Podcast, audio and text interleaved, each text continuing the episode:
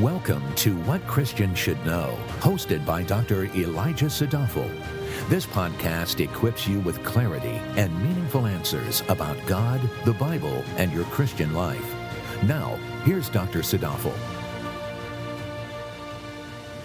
In this short, I will provide three reasons that whatever God says, I say. Our theme verse comes from 2 Chronicles 18:13. There, the prophet Micaiah says, "As the Lord lives, what my God says, that I will speak." Many people may be unfamiliar with the prophet Micaiah, but he speaks one of my favorite quotes in the entire Bible with this succinct and pithy statement. The immediate context in which the prophet spoke these words was a situation where Micaiah was nudged to talk like everyone else. In 2 Chronicles 18, two kings are deciding whether or not to go to war. They commission prophets to guide their decision. In order to make one ruler happy, hundreds of false prophets say, Go to war. A messenger then comes to Micaiah and suggests that because everyone else is telling the king what he wants to hear, he should do the same and not be a troubler. Micaiah is no pushover and stands for the truth. It is then that he says, As the Lord lives, what my God says, that I will speak.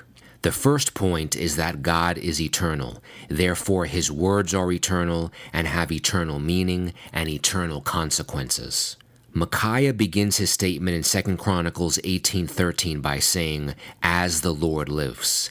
And what is the manner in which the Lord lives? He is eternal, meaning he is without beginning and without end. Nothing caused God. He just simply is and always will be.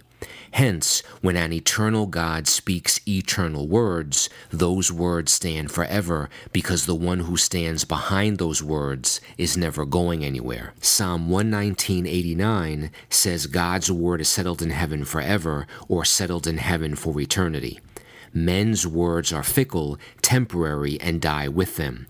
God's words are constant, permanent, and are living and active forever.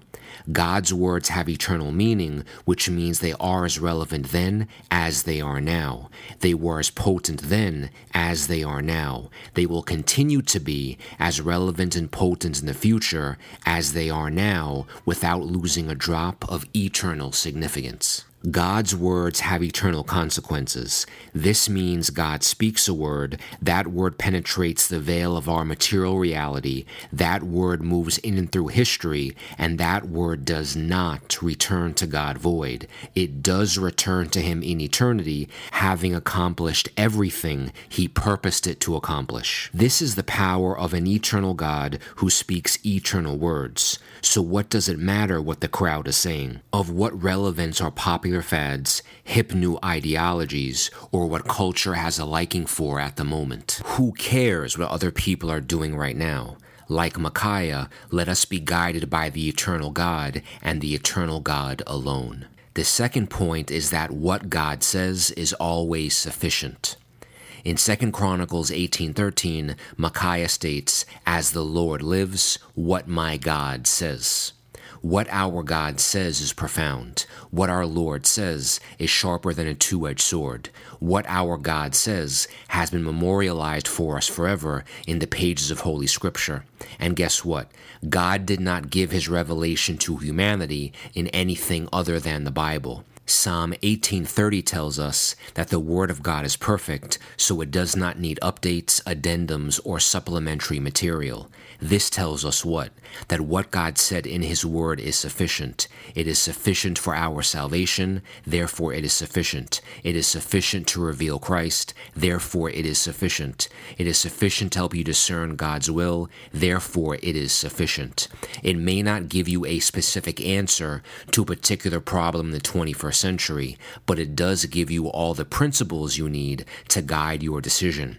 Therefore, it is sufficient. The prophet proclaims what my God says. He did not say what my God implied. He did not mention what is suggested from silence. The prophet proclaims what my God says. In other words, exactly what God said, what is clear and explicit in Scripture.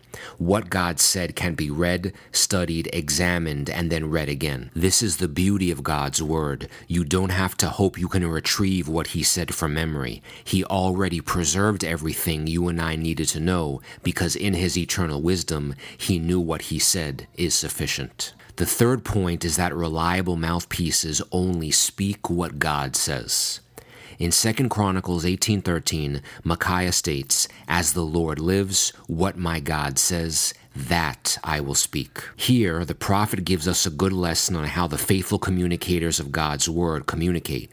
That is, they only speak what God says. This applied to prophets in the Old Testament, the apostles in the New Testament, and preachers and teachers in Christ's church in the present. I have long absolved myself of my own ideas, thoughts, or philosophies.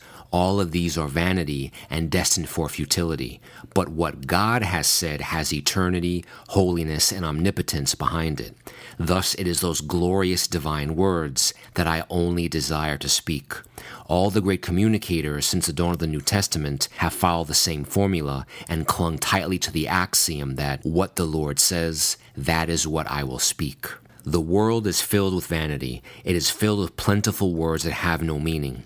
It is filled with empty chatter that is produced by deceitful men with warped hearts. It is filled with outright lies, half truths, and lies that are dressed up to look like the truth. In all of these cases, the language is tainted because its source is polluted. But God, He is eternal and perfect, and His words are the definition of truth itself. Glory be to the Almighty God for what He says, and what He says, that I will speak. Whatever God says, I say. Within those words there is eternity, there is sufficiency, there is life, there is truth, and there is the power of God Himself. Thank you for listening. For more valuable resources, including a bookstore and online Bible study, visit WCSK.org.